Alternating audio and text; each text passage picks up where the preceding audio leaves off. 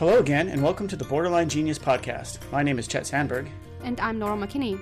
I'm a nurse who doesn't want to be a nurse anymore. And I'm a researcher who doesn't want to be in academia anymore. So what do we want to be? I always wanted to be a baker. Don't listen to her. She's a writer. Okay, we're writers, and Borderline Genius is a podcast for writers. Because the world needs another one of those. But this one's different. It's Borderline Genius because he's borderline. And she's a genius. I'm not really a genius. Whatever. Join us as we discuss what we love and hate about writing, writers, writing community, and everything else. It's Borderline Genius.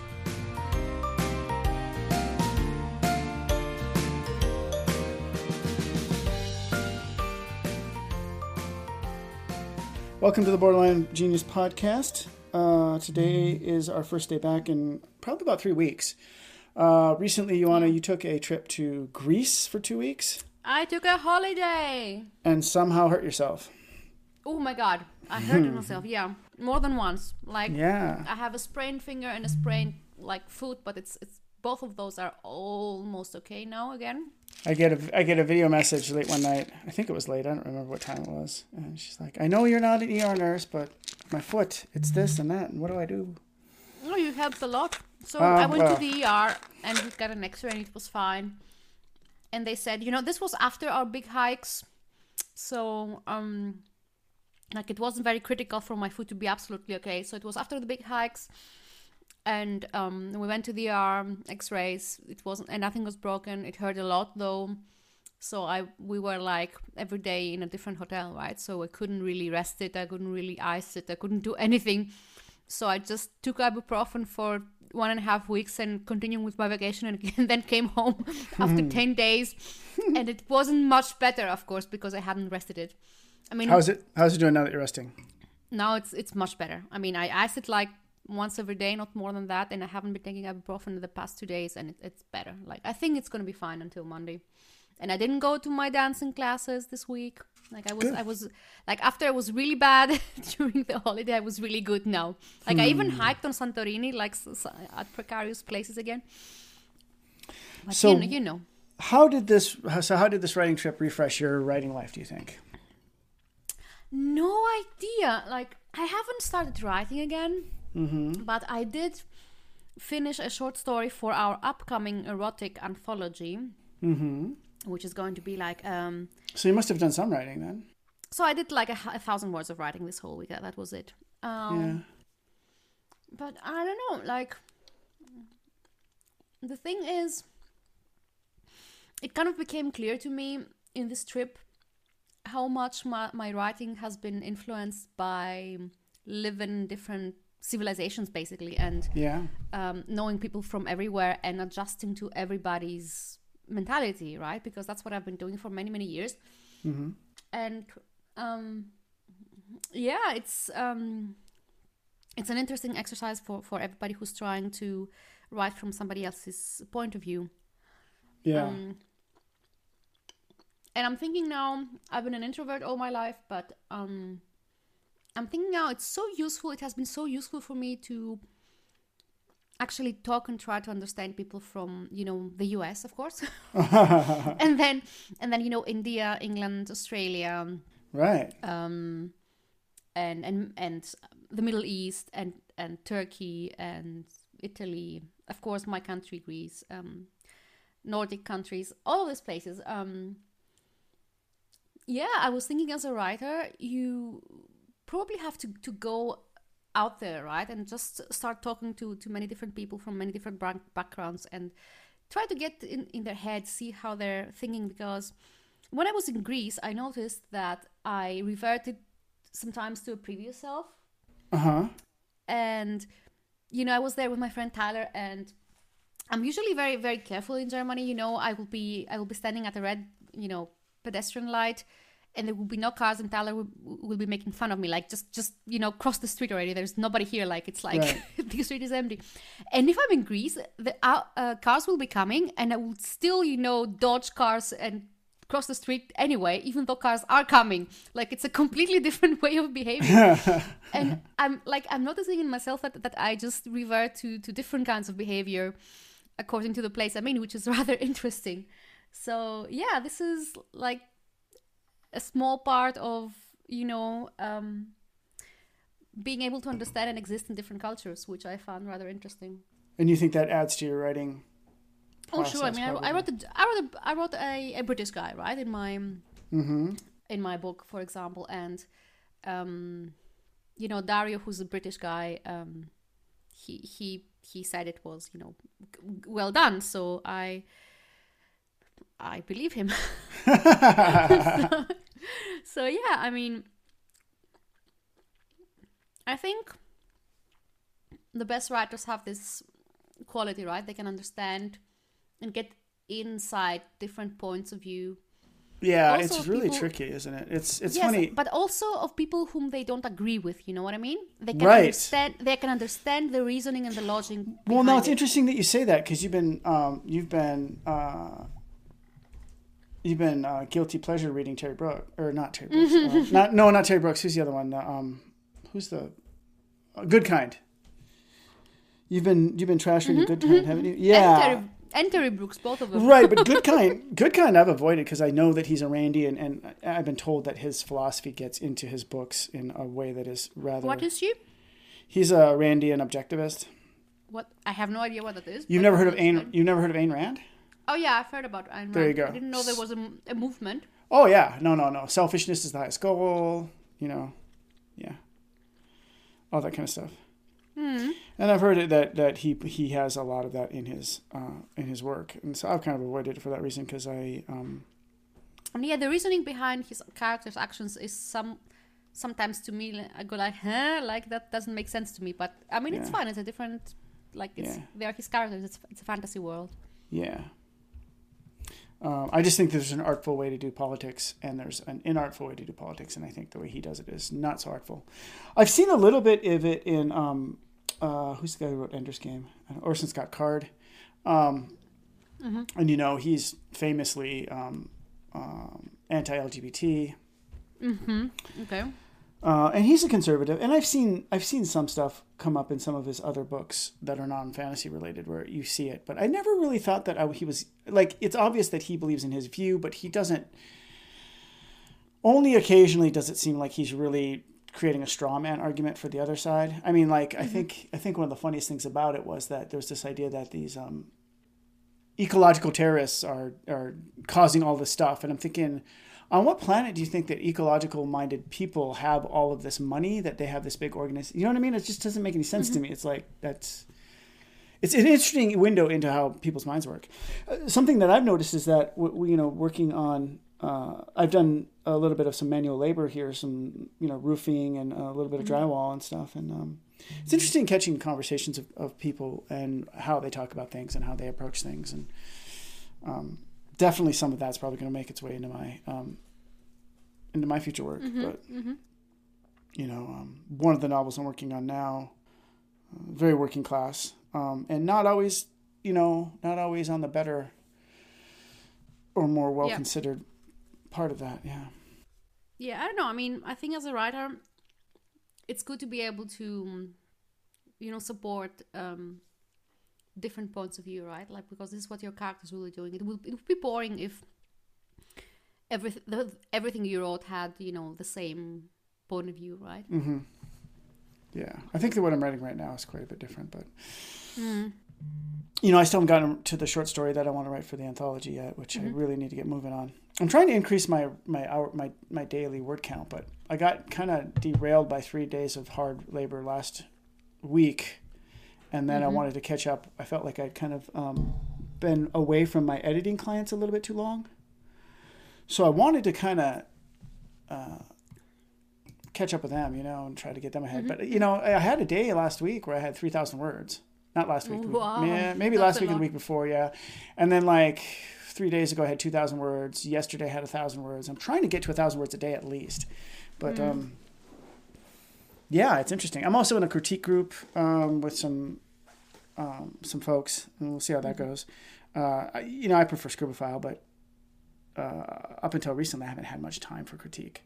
It hasn't worked for me that well, I have to say, Scribophile, because I write weird stuff, Yeah, yeah. And people are like, "Wow, this is weird. This doesn't have a plot." I'm like, "Yeah, it doesn't have a plot. So, what's your point?" Yeah. for me, trying to nail genre, it helped. And like I said, I learned a lot really quickly over the course of like a year or so about basic writing stuff, basic fundamental mechanics and style. But it's interesting. This is more of a focus on storytelling, which is something that I'm trying to get better and better at, because it is definitely, you know, it's one of the weaknesses that I've noticed in my writing is that I am not a world builder, right? So I tend to underdescribe. Slightly different though, like storytelling is a bit different from world building. I don't think so. No, because I think it's still part of the developmental process. It's not it's not line and style. So to me, I think definitely world building is part of the storytelling. How to do enough of it that you create a vital and alive world definitely really affects the storytelling element. Not so much the line and style. Not so much the copy or the proofing. It's how much of this gets in and how much of it doesn't. And so I have tended to underdescribe. And since I'm writing about a bespoke world and I'm writing about a kind of future world, I really need to, I've added in a few little extra pieces of flavor here and there to make it, people realize some of the small ways it's different than where we are now. Yeah, but I've been trying to use the same thing, but, you know, different experiences with different people, to try to get at something essential about characters, you know. It's funny, too, because some people just naturally have a knack for it. They really... one of my critique partners is very good at world building, but doesn't, like, you know, there are some missing elements in other places, too, you know. So, but the world building is definitely there, and I'm like, oh, okay. So I kind of took some tips from that. Like I said, I've only really added a little bit to what I'm currently working on, but well, I've changed a little bit my POV, let's say, in the things I've been writing lately. Okay, I write erotic stuff, right? So because of the commission stories, and because of being in contact in the past couple of years with people who have different preferences or different ideas on what is, you know, not how sexual relationships are or should be, or you know, what is enjoyable. Not only in the sense of, you know, what do they actually like in bed, but also how do you get into a sexual relationship, right? Like some people, like me, only react to brains, for example, or some people react to other stuff. So I've been going into this exercise of making my erotica more brainy or more shallow, or thinking how it would be if somebody was purely attracted by bodies, for example, which just never happens with me, like never, ever. Like bodies to me are just like, I don't know, seeing an apple, right? Like it's an apple or it's a body. It doesn't do anything for me. Oh, that's interesting. Yeah. Well, it does do something for me if I am attracted to the person, as a brain, right? But up until that point, it's just an object that has a shape that doesn't interest me at all. Like you can show me the best, like the best looking man in the world, and I will be completely cold to him, because nothing happens to me without, you know, that brain interaction, right? Right. But I've been trying to get into other points of view while writing, because this was required by the people who pay me to write commission stories. And it's an interesting exercise, right? Because it's something that you don't understand yourself, but you can have it described to you by other people, and that's a bit of the same thing, right? As meeting somebody from a different country who understands things a little bit differently from you. It's similar. So this can you get into it inside out like that? Well, are you able to, like, that's what I'm saying is, like, so for me, it's very difficult. It's getting easier now.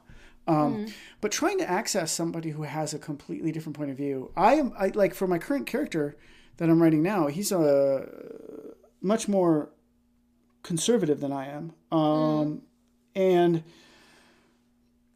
But I wonder, like, I don't know if I can consciously do it that well. I wonder how writing... I think the big thing that you have to do is just try to make sure that if you write somebody that comes from a different point of view from you, especially if it's one that's polarizingly different, that you give it enough, that you don't just create a straw man or a stick figure, that you can bash, you know what I mean? That you can bash, because a lot of people like to do that, you know, like, I'll never do that. Well, no, but I think that's a sign of immature storytelling when I see that. So in book three, oh no, not book three, in the prequel, actually, it's the third book I'm writing, but it's the prequel of my series. Mm-hmm. There is a guy who's an American who is financially conservative, mm-hmm. but you know, more like he's not liberal, but he's like more towards the middle when it comes to his other ideas. Mm-hmm. And yeah, it's interesting to figure out his opinions and how he interacts with my character, my female mm-hmm. character Stella, who's like a staunch feminist, right? Mm-hmm. And how she adjusts her behavior, but not her point of view, to just be able to coexist with him. Mm-hmm. I mean, she has her ideas, but she's like, I won't bother now trying to educate this person, right? He's a grown man, he won't be educated. So she just, you know, swallows it down because she has a purpose in her interaction with this man. And... Mm-hmm. Yeah, this is like, I'm also trying to present him in a positive light because he's doing good things eventually for her mm-hmm. in the book. Like, spoilers all over the place. But yeah, I mean, this is what you do, right? You just try to get into the mind of somebody who's radically different from you, or maybe not radically, but different from you. And also try to bring across that like everybody has their... good qualities, right? And everybody can be nice and polite and have, you know, genuine feelings and be a genuinely nice person, even though their ideology might be different from yours. So yeah, I'm trying to do this, and I think I've only been able to do this because while I came from a very, you know, ideologically restricted environment, and my parents were rather conservative, I have gone out into the world and met so many different people with so many different ideas that I've learned to question pretty much everything, right? Like, when I speak to my Indian friend, I can't mm-hmm. even tell her, look, this is like a song by Mozart. She doesn't know who Mozart is. Like, she doesn't know the things that we have grown up with since we were children. She hasn't experienced Christmas, you know. She doesn't, like, you have to really start from zero with her, which is so refreshing, right? Because you see that all this culture we've grown up in, and we think it's our everything, it's not really everything, right? Like, there are billions of people who know nothing about it, and we just deceive ourselves to feel that it's like ecumenical when it's not. Well, it's interesting, you know, social class does that too, and economic class. This is something I posted on Twitter recently, where I did a poll actually on Twitter. And to me, you know, parents reading to their children before bed was kind of like one of those mm-hmm.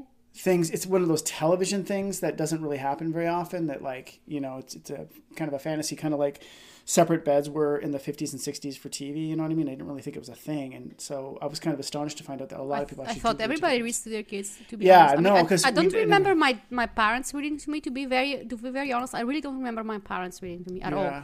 But I do remember at some point sitting in my aunt's lap, and she was reading to me, and I knew the book by heart, which means I had heard this book a lot, so somebody must have been reading to me. But mm-hmm. you know, you're so young that maybe you don't remember, and I really don't remember. No, I checked with my mom, and she said no, they didn't read to us. She was too busy working.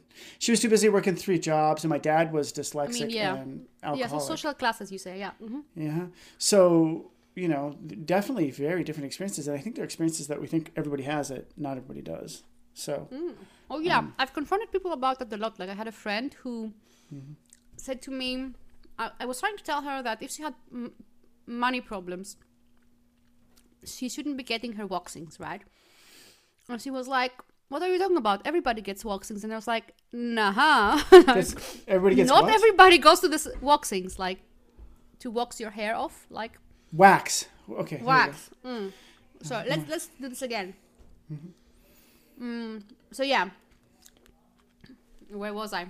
Thrown off by my bad accent. Something about waxing. Waxing, yeah, waxing. I have to change the American way, waxing. Just open the lips, waxing. Anyway, yeah, and she was like, nah, everybody does it. And I was like, no. And then, you know, some weeks later we talked again. She was like, I asked my friends, and you're right. Like, not everybody does this. And I was like, duh. Of course. How old is your friend? How old is she? I mean, back then we were like something like 19, right? But you could see that she hadn't experienced very much, even though she went to university. And when you go to university in Greece, you meet people from all social classes, right? Because everybody goes to the same university. Everything is public, so everybody goes to the same place. So you get to meet like the rich kids and the poor kids, right? And actually more of the poor kids, because the rich kids can also go abroad to university and the poor ones can't. So they you know, bust their asses to go to the public university. So she wasn't getting that at all. Yeah, it's interesting. You know, something else, cultural stuff, you know, like here, it's not unusual for a working class person to just drink 4, 5, 6 beers after a work day. That's just normal. And I remember, I live in Germany, so I don't think it's unlikely. Well, yeah, I think everybody drinks beer here, but no, but it's interesting because, like, I remember, you know, when I was in Utah. You know, you'd ask people, and if they wanted us to do an intervention if somebody ever drank, you know, if they frequently drink more than 3 drinks. And I'm like, if you go back to where I'm from, that's every man of a certain age in a certain job kind. They all drink. Well, it also depends, right? Like how big the beers are and how big of a man you are and how used you are to it and how much muscle mass you have. Like it's very possible that manual workers can drink 5 beers and you know, not feel it very much, right? Right. Mm-hmm. But that it's a habit, that it's something that they just kind of it's just something that everybody, and my dad did it. My dad was an alcoholic though, but like, you know, and I guess you could say a lot of them were alcoholics, but I think they're so much more functional than what you would think of when you think of an alcoholic, or they're not really wastrels or anything like that, but it's cultural. It's just kind of a thing. I was surprised that when I was in Madison, we had the Epic, I think we had Epic software, and it was so interesting that they still had this, they still had the question formulated that way. And I thought, you know, we are in Wisconsin. It's one of the heaviest drinking states in the union. Yeah. I mean, so many people are going to fail this. You know what I mean? Like I don't know if they're really open to the idea of getting help with their drinking. You know, smoking is more universally considered negative now. So yeah, it wasn't like that 30 years ago. It's a thing that has happened recently, right? Yeah. I'd say over the course of even the last like 10 years, it's gotten a lot more. Negative attention and press, but social class, regions, all that kind of stuff. It's, you know, I don't have as broad experience with you because it's all been in the United States, but I've traveled all over this country, and definitely people do things differently depending on where you are. Yes, just different expectations, and also, you know, different educational levels. Like most of the people I've met are, you know, have PhDs. You know, so again, I'm limited in that sense, right? So it always helps to meet different people who are in different lines of work, right? To see how their experience is and their existence is. And as a writer, you kind of have to, right? You kind of have to go out and speak to people and try to really not just speak, you know, superficially, but try to really understand how their existence is and what they aspire to. Right. I think this is quite important. Right. I think that if you tried to write somebody from a different experience from you and give them the same goals you have, it's going to be kind of a weird mismatch. You know? It's going to be one thing that I noticed is that pretty much nobody does write scientists correctly. Like nobody. Right. Like they don't know how science works. Like nobody knows how science works. The only person whose book I read who actually interviewed a bunch of scientists and actually did it right was Frank Schätzing. He's a German writer who wrote The Swarm, which is an amazing book, by the way. I read it in German, but an English translation also exists. The Swarm, amazing sci-fi book, really. Yeah. Is it about nanites or what? Is it about nanotechnology? What's it about? No, it's not about nanotechnology. I mean, you'll see. It's about... I don't want to give it away. It's just amazing. Like the way it builds is just incredible, right? And this guy is an acclaimed author, right? So he had the time and the means to just go to the scientific institutes he mentions in the book and actually interview everybody, you know, and and figure out exactly how science works and how they go about their work and how their labs are and what exactly they do in them. So it was amazing. It was really good.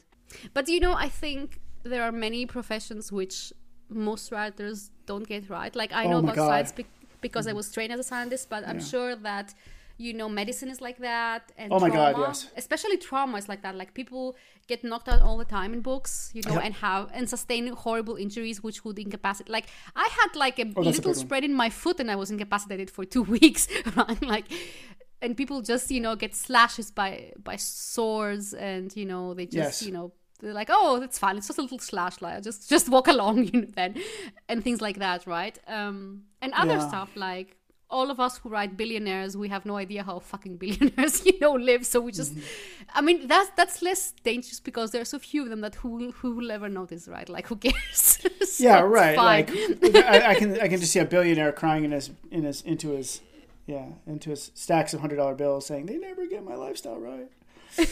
Yes, so this is never going to happen. So this is fine.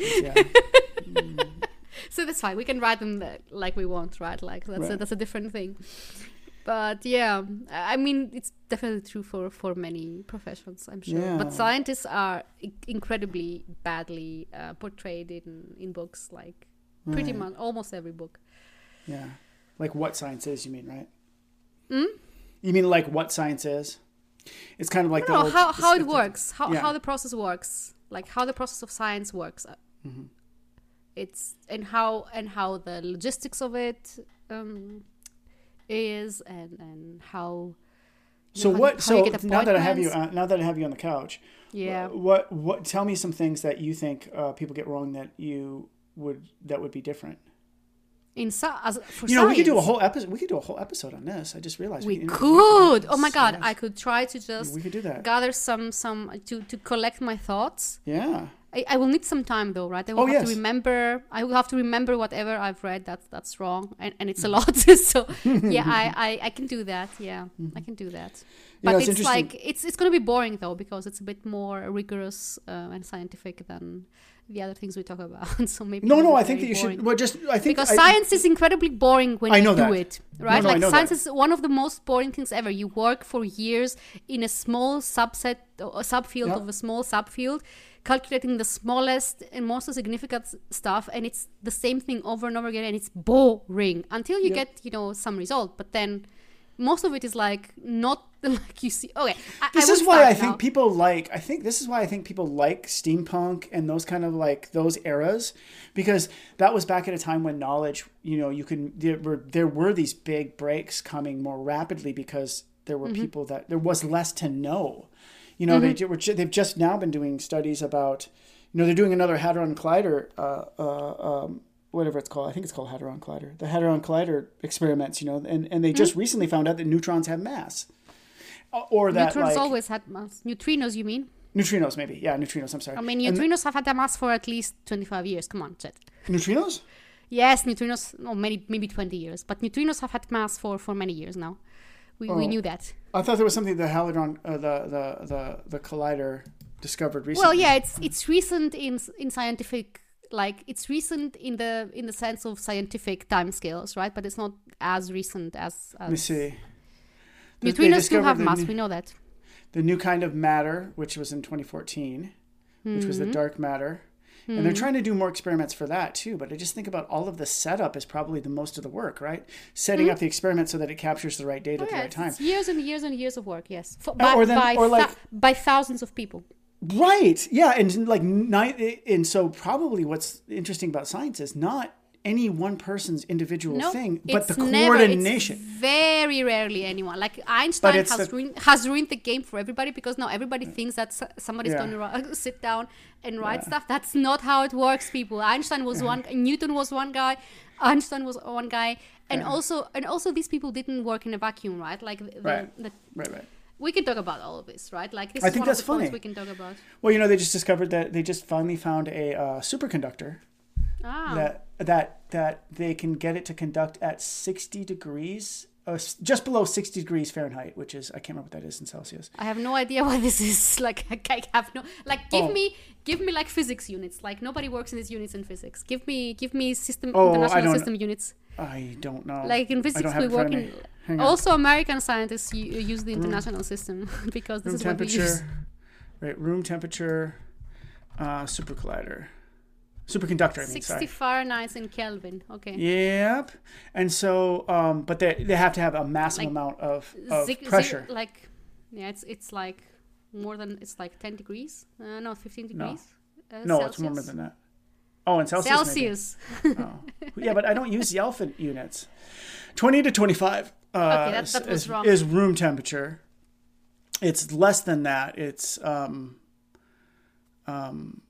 15 degrees Celsius, more or less, which is very, very warm for a superconductor. Like, right. It's incredibly warm. Right. Like, it's insanely warm. Yeah.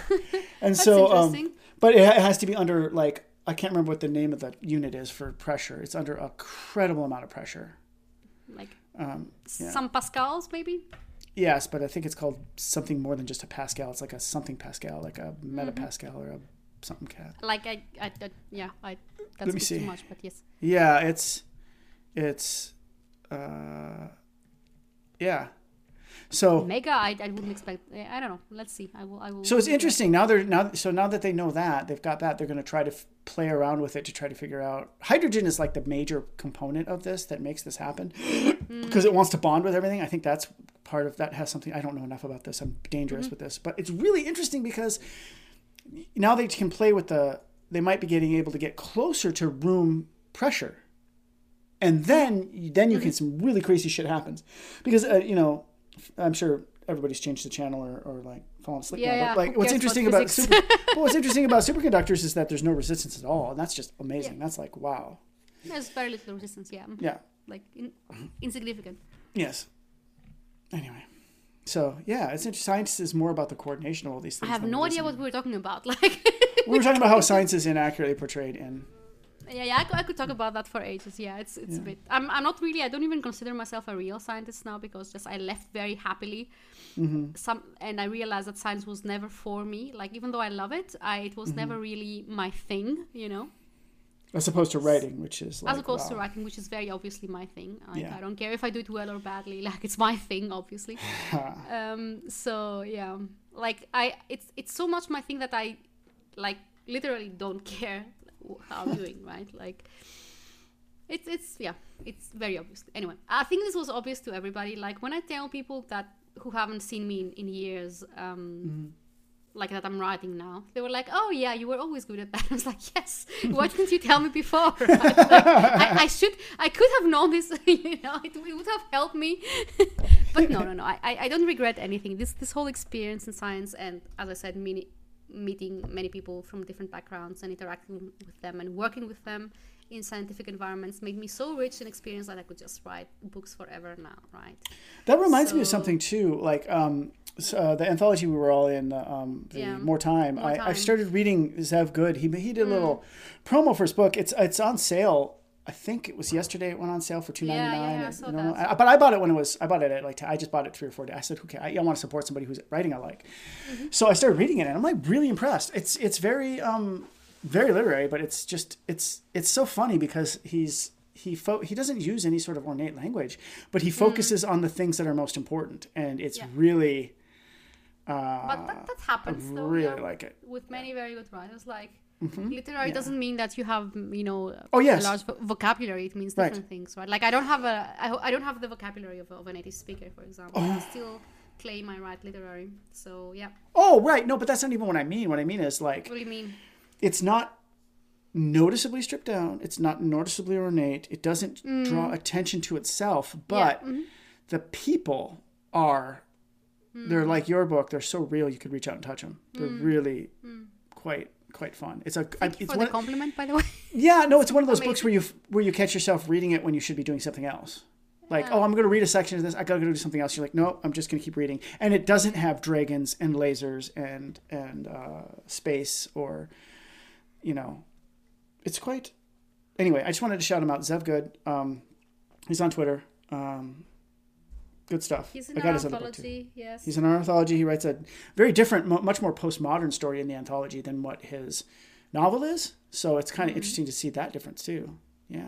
But I'm really excited. I'm like, I bet you I could read novels by everybody in that anthology and find something to like in most of them. But I was really surprised at how much I really liked the entire book. Like, I'm going to keep reading it. I started shouting it out. He said, oh my God, did you read it already? He said, no. I said, I don't read that fast. But I said, I've already started, you know, telling people about it because I'm that impressed. Okay. Mm-hmm. I just love being exposed to to writers that I can like wholeheartedly enjoy, because I always feel like I can learn something like that. I feel like I can study the way that he writes, and I can't copy it. I can't duplicate it. But boy, howdy, can I see what he focuses on as important and look at it and go, oh yeah. Or, you know, it's so much fun to do that, to just write, to read somebody who writes in a completely different style, but writes well, and then see what it is their values, like what's being expressed here about who they are that only they can do, probably, you know? Yeah. And this is something I want to talk to. I want to talk to John for that reason too, because even though he writes genre fiction and he writes crime thrillers now, boy, I tell you, he's got a literary bent, and he's got just a really thoughtful approach to the world. Mm-hmm. I have started reading The Night Manager again, so I started reading that after my breakdown and my brain wasn't there. Yeah. And now I was reading it, and it's exactly as you described. Something. Yeah. It's so like I was reading it on my holiday, and like just like I couldn't leave Tyler alone. I was like, oh my God, every sentence. Like how can every sentence have three different meanings and three different levels? And oh God, I mean, there's one sentence like I want to tattoo this on myself, right? Like he describes how Jonathan, what's his name? The main character. I've never read the book. You should read that book, like if you manage, because I just reread pages, right? Like I read it and reread it, but like I'm never going to finish this book because it's just so awesome that I just can't let go of the sentences, right? Like I can't let go of the sentence and go to the next sentence. Like I find myself, you know, going back, where was that sentence like 3 pages ago? Let's read it again. Anyway, so like the main character has had very traumatic events in his life, and he's been a soldier and he's killed people. And when somebody tries to recruit him to finally be able to catch and arrest this very bad rich guy, Richard Roper, like he interviews our main character, and you know when the main character, who's like a British guy, very polite, remembers his traumatic past, he just shuts down, right? Like British people do, and Le Carré describes this as rigid ease and deafening understatement, which is like the most amazing phrase ever. Like, especially if you know British people like that, like the rigid ease and the deafening understatement is just like describes many people in my life as well. Yeah. It was like, if I'm ever going to get a tattoo, this is what I'm getting a tattoo. Like, rigid like it doesn't describe me at all. There's no rigid ease and deafening understatement. I'll just state everything to your face, and there's no rigid ease. You know, I'm either at ease or I'm just shouting at you, right? But this describes so many people I know and love, like including my husband and other people that I've met. That it's just an incredible sentence, like an incredible phrase. It's not even a sentence; it's just the phrase. Well, to be fair, somebody who did have rigid ease and a deafening understatement probably wouldn't tattoo it on their body either. Yes, that's what Tyler told me. I was like, oh, this is a lot like you. And he's like, yeah, like I would never get a tattoo, and I would never. This is like, exactly, because it's like the rigid ease and the deafening understatement. So it's like, this is a joke we made. Yeah, this is it's like the same comment, Chet, like exactly. But hey, that's what's interesting about that is, hey, we just thought about that, where you're like, okay, so obviously you have to think about that when you write another character wouldn't ever have that tattooed. Somebody like me, I think I told you this before, but I was gonna have the word ennui, it's a French loanword, it's ennui, tattooed on my abdomen, and like I said, I'll marry the first girl that laughs at the joke, and nobody get, and like very few people get it, but I'm like. But the joke is that most people that tattoo their stomach, it's agony, it's anger, it's thug, it's brash, it's whatever. It's not, you know, listlessness or on radio. That would be a very strange thing to have as like an old English abdominal tattoo. So, right, yeah, but that's a long way to go for a joke. Like, I love it. I love it. Well, one of the therapist that happens to me, but the therapist that diagnosed me, I used it in an email, and she said, and she was a PhD, and she was like, I had to look that word up. I had no idea what it meant. I'm like, okay. Oh my God, how can she not? Anyway, I don't know. Well, yeah. Interesting. Okay. Yeah. But yeah, you wouldn't want to write a character that was like that and then give him a tattoo. That would be. No. I'm telling you, this is my tattoo. Like, I want to tattoo it on me because I love this. I love this phrase. Just, I can't get over this phrase at all. It's there are incredible. Many phrases like that, and so many that I just stopped writing them down because it was just. It's just. If it's good enough, it will stay with me. But this is like top. Like, this is John Le Carré. Nobody writes like John Le Carré. Like, so I definitely need to listen to it then. Yeah, read it. I mean, this is like top of the top, and you don't. I don't know if you want to listen to it or just read it because again, I just read and reread the same pages. This is why it will take me a long time to finish this book, because just like he has a whole sentence of a whole page of sentence fragments. Yeah, like I know. ING modifiers, and it's like not only, no, it doesn't work. It's incredibly good. Like it's like he takes the writing art to a whole different level where mere mortals just observe and are in awe. Right? Like it's better than anything I've read, and I include like classics and stuff because it's just so it has so many levels that you just the mind boggles, right? I don't know, I just love this book, and I haven't finished it because again I can't finish it. It's very difficult to just keep reading and not rereading the same things. Well, what I run into with Gravity's Rainbow is that it's incredibly difficult to unpack what he's saying. Every sentence is brilliant, but like what the fuck does this all mean together? I mean, not like Hegel, but like in just a very like he goes in these weird tangents that are just, I don't know. You couldn't do it if you were trying to write. It wouldn't work as a genre novel, obviously. But yeah. And the other thing that makes me feel good about John Le Carré is that he wrote this book when he was 62, I think, or he published it like when he was 60 somewhere. So I'm like, yeah, like there's hope for everybody. Like I have another 20 years to hone my craft and maybe write something that's maybe 5% as good, which would be adequate, like it would be enough for me. Yeah. So, you don't have to write your masterpieces when you're young, because this is a misconception, right? Yeah, I kind of feel bad. Well, bad's the wrong word, but I kind of worry about people that get an instant, that write a novel and it's amazing right off the bat, because then you're like, oh God, how do you live up to that? How do you... You can, that's the problem, right, isn't it? Yeah, yeah. It's better to get better all the time.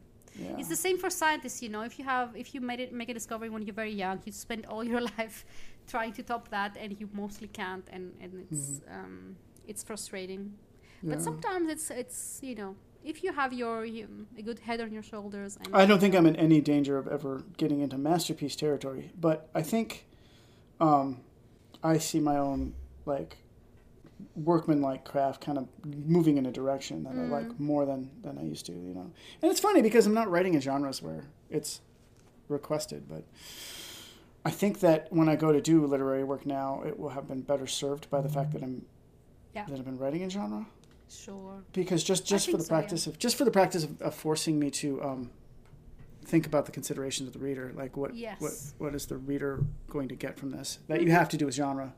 Because you're thinking about a particular audience. Yeah. Mm-hmm. So less self-indulgent, a little bit less masturbatory than it would have been. I don't know. This, you can do both, right? Like, it's very rare, but again, John Le Carré writes thrillers, and this is a thriller. Mm-hmm. And it's more literary than the most literary books I've ever read. Like, it's just so literary.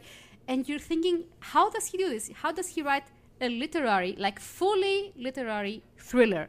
He does. Mm-hmm. He did this. So... It is possible. I think. I only think it's just very, very incredibly rare to do both at that level at the same time. Yeah, yeah. I think so too. In the meanwhile, we're talking about something completely different, but it's fine because that's what we do. We chat. Yeah, this is kind of like a little bit more formless kind of conversation because it's the first time we've been able to record in 3 weeks, I think. So. Yeah. Hopefully we can get up a few. We're looking at interviews with a few folks. Some of them we work with, some of them, you know. And finally, a bit more in my area, like a bit more erotic. Maybe I can even get some more erotica people to participate in the podcast. Let's see. Oh, yeah, sure. I would like that if I find anybody. A lot of pen names.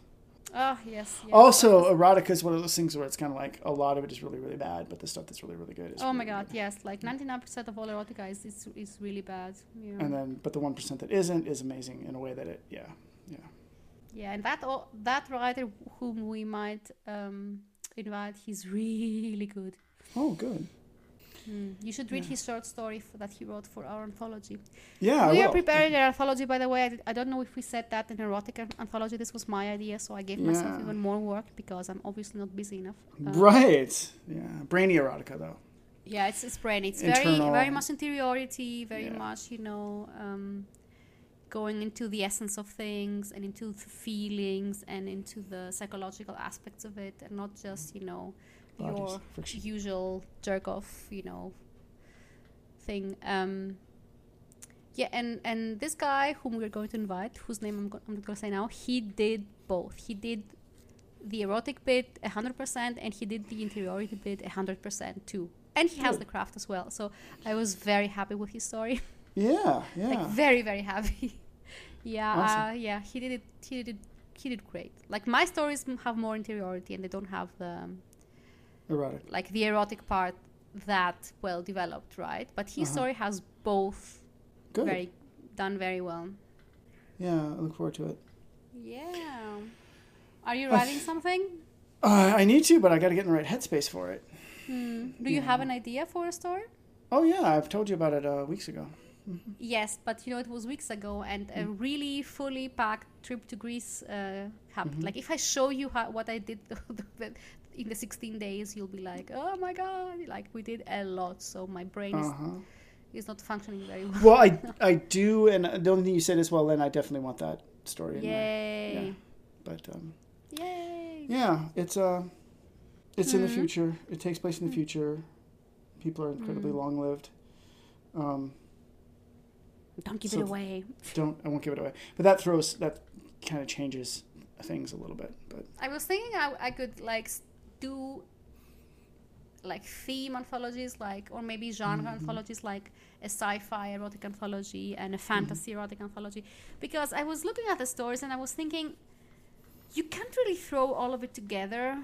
It's a weird bunch, right? Like there are the interiority field stories that are like real world stories, and then the sci-fi stories have a completely different feel, and the fantasy stories are different again. So I was like, maybe if I find enough people who can write stories and who can, you know, also who are also open to input, you know, so that they can a little bit shape it, so they can developmentally shape their stories a little bit. Like, for example, there was one story where the author gave all the information at the beginning and there was no suspense, for example. Right? And I would guide them to just release information in little bits until the whole information is revealed to the reader towards the end. Yes. And it's not like I reveal information and then we're just waiting for them to have sex, right? Yes. That's so true. I do see that sometimes. It was a good story, but I would like to guide that author to... you know, developmentally structure the story a little bit better, because the idea is good and the craft is there. You know what I mean? Yeah. The things like that. Like, I would like to do that. Let's see how far this takes me. Do you see me being a brand for erotic stuff, Chet? Maybe. Yeah, maybe. I want to do all sort of literary off-genre stuff if we ended up doing that cooperative where it's... But my brand will be the erotic stuff, right? Like, I will be responsible for that because it's my thing. It's my thing. Yeah, it definitely is, yeah. Yeah. Like, I envision myself editing the anthologies, for example. And, of course, having my own books out. Yeah. And so on and so forth. Which will annoy some people if they stay with me for the next couple of books, because some of the books I've planned have basically almost zero sex in them, which is like a bit off brand, but you know, this is our role. This is Pea People. This will be the challenge, to make the people who loved the first books still love the rest of the books, even though there's like very little fucking in them.